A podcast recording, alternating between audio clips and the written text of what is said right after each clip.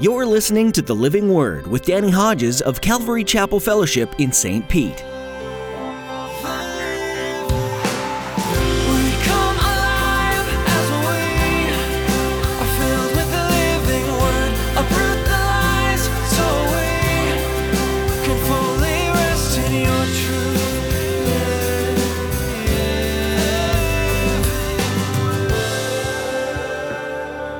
Every design had a designer. The universe has highly complex design. Scientific conclusion the universe had a designer.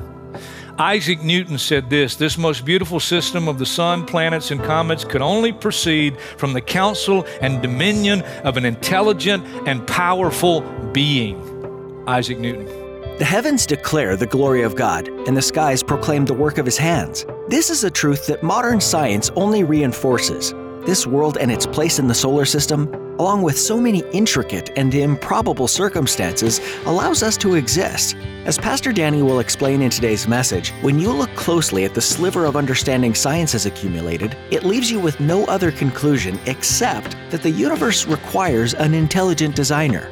Now, here's Pastor Danny in the book of Hebrews, chapter 11, with today's edition of the Living Word. To every nation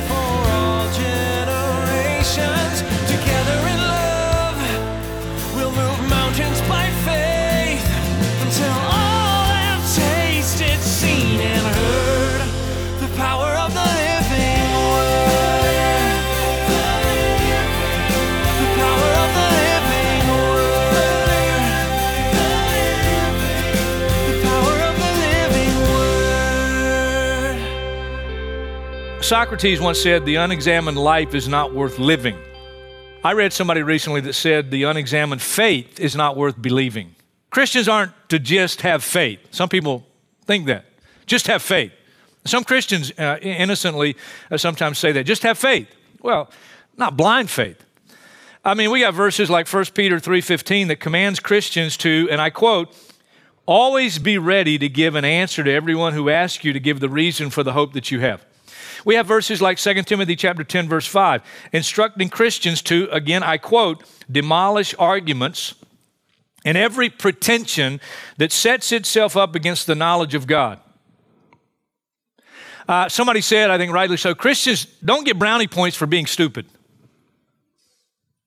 I'll give you one more, recorded for us in Matthew 22, verse 37, but it's an Old Testament passage from Deuteronomy. Love the Lord your God with all your heart, with all your soul, with all your mind. The fourth one is all your strength, but there he just included those three. All your mind, all your mind. Engage your mind. Now, God doesn't want anybody to have blind faith. At the same time, faith, faith should be based on truth. Now, let me take just a couple of minutes on this because it's important. Because there are a lot of statements out there uh, about truth. I hope you understand that false ideas about truth lead to false ideas about life. Okay? False ideas about truth lead to false ideas about life. Uh, one of the uh, statements that you might hear out there is this here it is all truth is relative.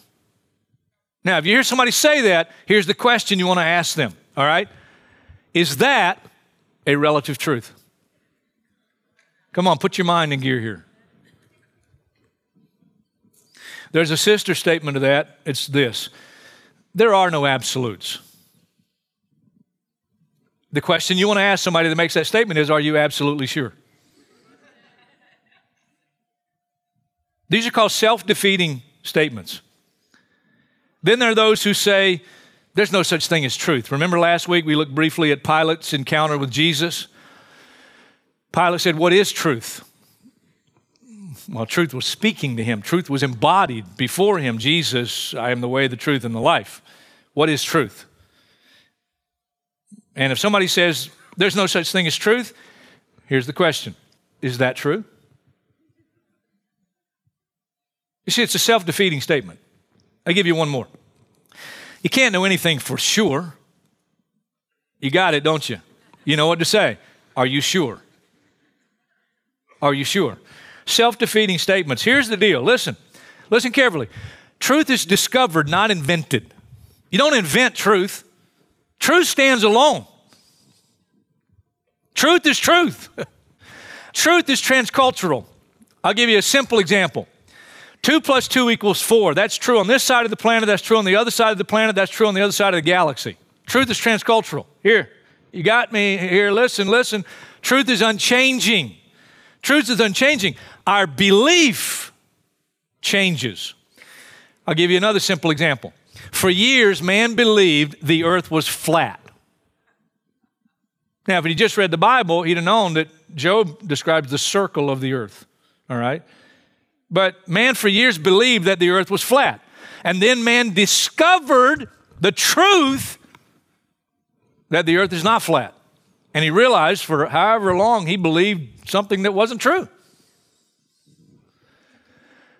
All truths are absolute. All truths are absolute.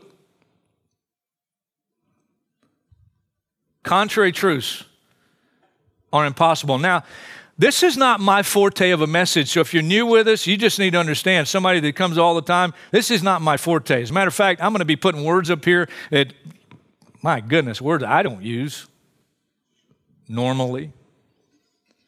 Contrary truths are impossible. Now, you could use a lot of illustrations here, and I'm not trying to single out any particular group of people. Listen carefully before you close your mind and close your ears to what I'm going to say. If Islam is true, Christianity has falsehood. You turn it around. If Christianity is true, Islam has falsehood. Uh, you could say that about any uh, in regard to truth. You can't have contrary truths. Okay? It's impossible. Truth is truth. Most of the world's major religions fall into one of three religious worldviews. Let me give them to you. There's theism. Theism is belief in a personal God who created the universe but is not part of that universe. Major worldviews uh, that believe theism are, are religions are Christianity, Judaism, and Islam. They're theistic.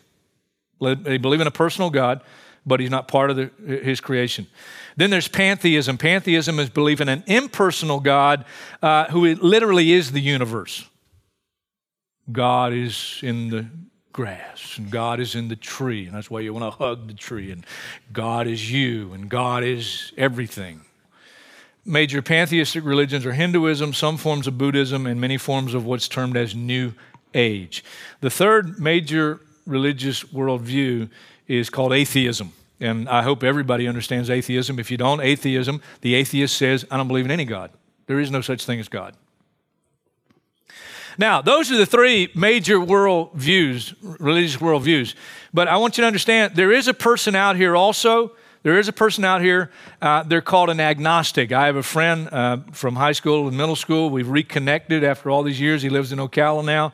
Uh, he was at my house with his family uh, during August, and we had a, a, good time together, spent some time together. But he shared uh, at that lunch at my house that he is an agnostic.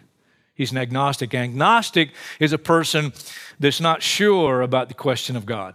They're not saying there is no God. They're not saying there is a God. They're, they're agnostic. I, I don't know. I'm not sure. Okay. Now, with that, all religious worldviews, all religious worldviews make truth claims. Okay.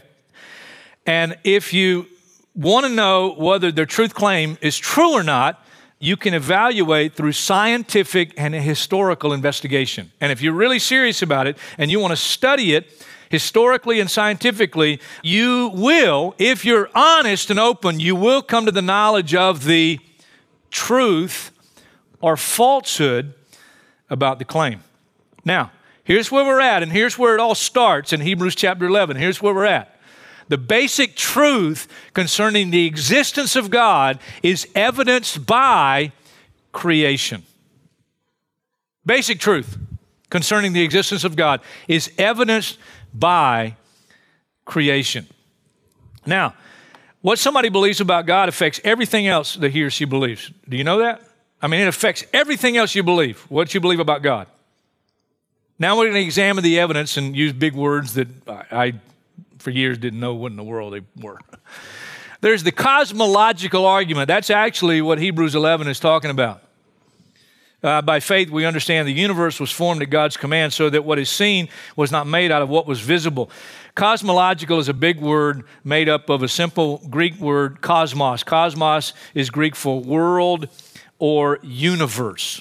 So it's the argument from the universe.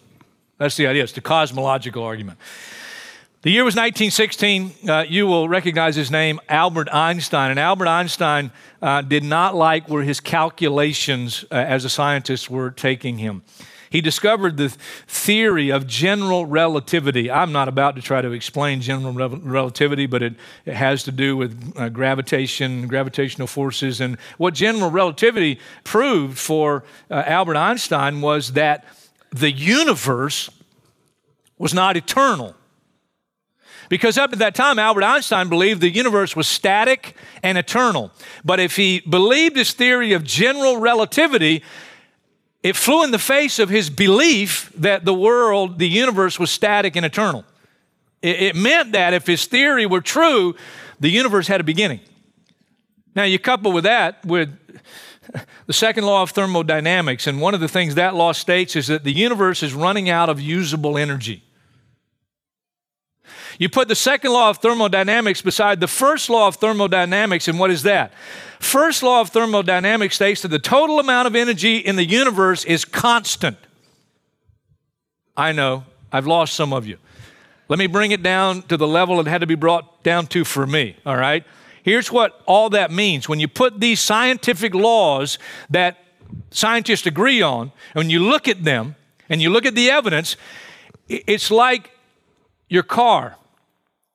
And your car, when you fill it up with gas, and then your car has a finite amount of gas, and eventually, if there's no more gas put in that car, your car is going to run out of gas. That's what those laws state about the universe. It had a beginning, and it's running out of energy. It's coming to an end. But let's think about listen, the main point scientific knowledge confirms the cosmological argument. Everything that had a beginning had a cause. That's the cosmological argument. Everything that had a beginning had a cause.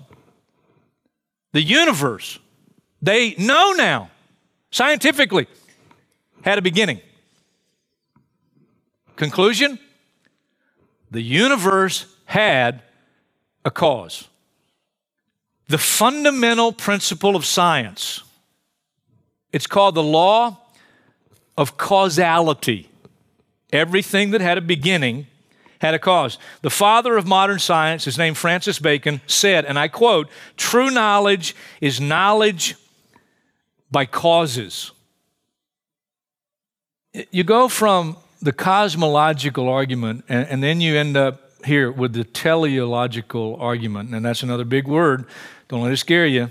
I didn't use those words growing up either. And believe me, we didn't hang out and go, let's go have a cosmological time tonight. Even though I did, especially when I was doing LSD. Uh, oh, thank God I'm over that. I was saved. Telos is Greek for design. Greek for design. So you have the cosmological argument. Universe had a beginning. Okay, what caused it? And then it leads you to this argument, the teleological argument. And here's this argument in essence. Here it is. Every design had a designer.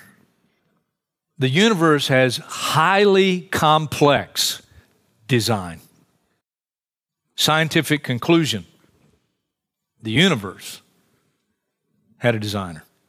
Isaac Newton said this this most beautiful system of the sun, planets, and comets could only proceed from the counsel and dominion of an intelligent and powerful being. Isaac Newton. Do you appreciate where you live?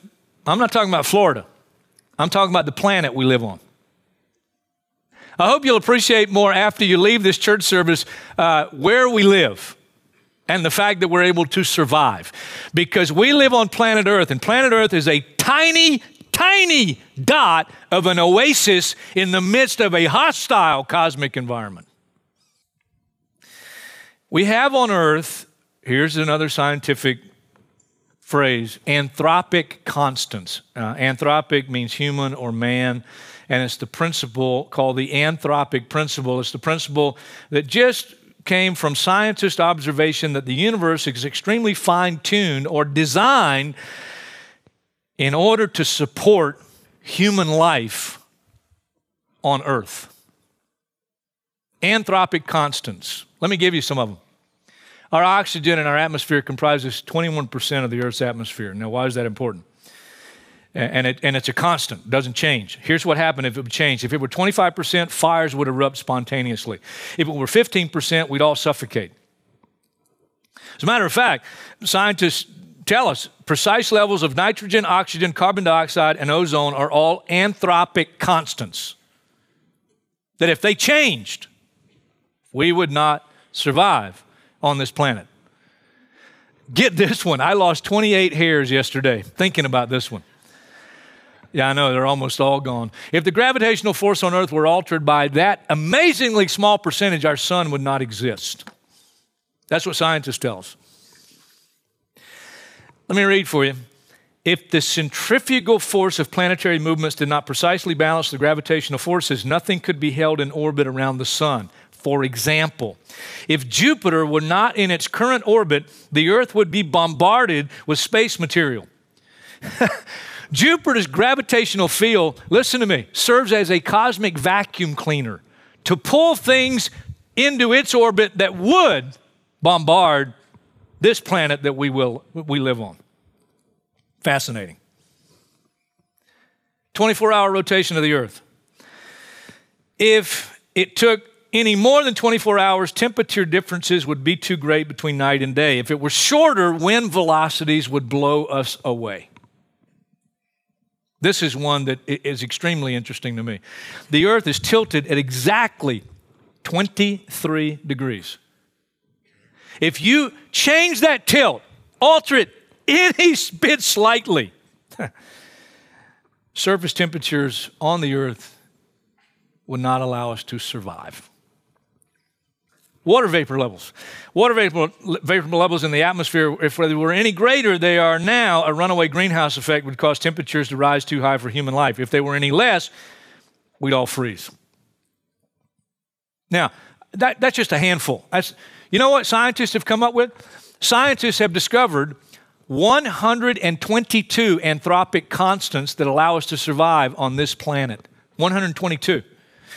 Uh, really smart astrophysicist guy named Hugh Ross a while back calculated the probability that these and other anthropic constants, 122 in all, would exist on any planet in the universe by chance without divine design. His calculation was one chance in 10 to the 138th power. I can't even think that far. You say, I don't get that. Basically, his calculation said zero chance. Zero chance. Psalm 19. Oh, so many great things in the Word about this. Come on, read this with me, would you? Come on, engage, engage, and read this with me out loud. Come on, here we go. The heavens declare the glory of God, the skies proclaim the work of His hands.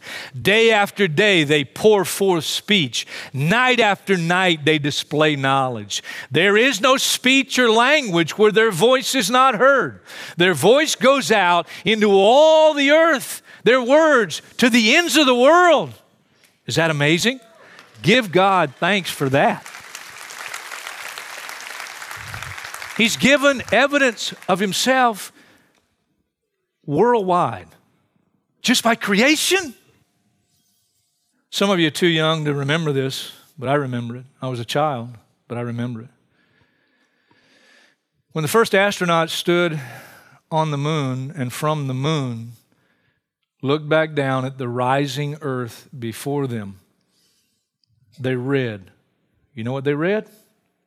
In the beginning, God created the heavens and the earth. That's what they read. John Glenn echoed those convictions years later when, at the age of 77, he looked out at the Space Shuttle Discovery and he said, I quote, to look out at this kind of creation and not believe in God to me is impossible. Another physicist, Paul Davies, says one may find it easier to believe in an infinite array of universes than an infinite deity, but such a belief must rest on faith rather than observation. And he's talking about blind faith. In other words, you have no evidence for what you believe. I'm going to close with a couple of verses because I don't know if you're like me. You go, how could you have so much evidence and anybody not believe? Because the issue is not the evidence. 2 Peter chapter 3 verse 3 First of all you must understand that in the last days scoffers will come scoffing and following their own evil desires. They will say, Where is this coming? He promised. Ever since our fathers died, everything goes on as it has since the beginning. But they deliberately forget. They deliberately forget. That's willful. That long ago, by God's word, the heavens existed and the earth was formed out of water and by water. They deliberately forget. Romans chapter 1, beginning in verse 18. The wrath of God is being revealed from heaven against all the godlessness and wickedness of men who suppress the truth by their wickedness, since what may be known about God is plain to them because God has made it plain to them. For since the creation of the world, God's invisible qualities, his eternal power, divine nature, have been clearly seen, being understood from what has been made, so that men are without excuse. And the rest of that chapter talks about the downward moral and spiritual spiral of men who reject the very clear evidence and the truth about God. I'm almost done. I hope you're not going to lose the last couple of comments here. Best one volume apologetic other than the Bible that I've ever read is called I Don't Have Enough Faith to Be an Atheist. Isn't that a great title? Let me read you a section. No amount of evidence can compel anyone to believe it. Belief requires assent, not only the mind, not only of the mind, but uh, also of the will. The great atheist Friedrich Nietzsche exemplified this when he said, and I quote, if one were to prove this God of the Christians to us, we would should be even less able to believe in him.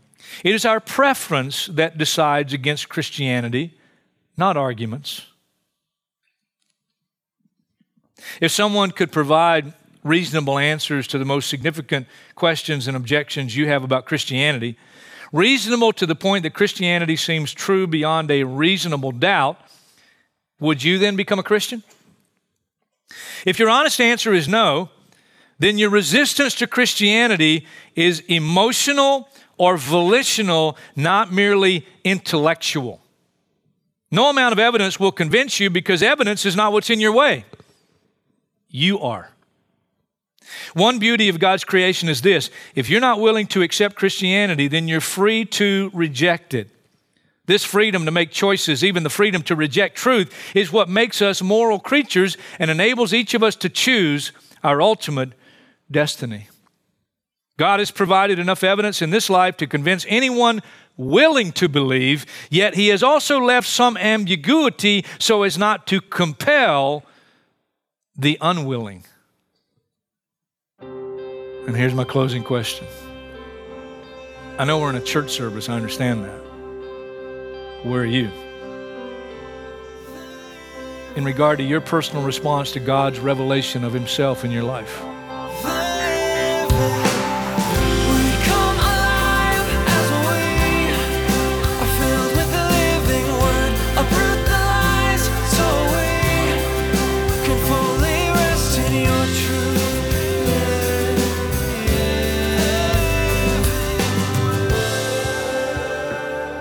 Thanks for joining us today to study the book of Hebrews.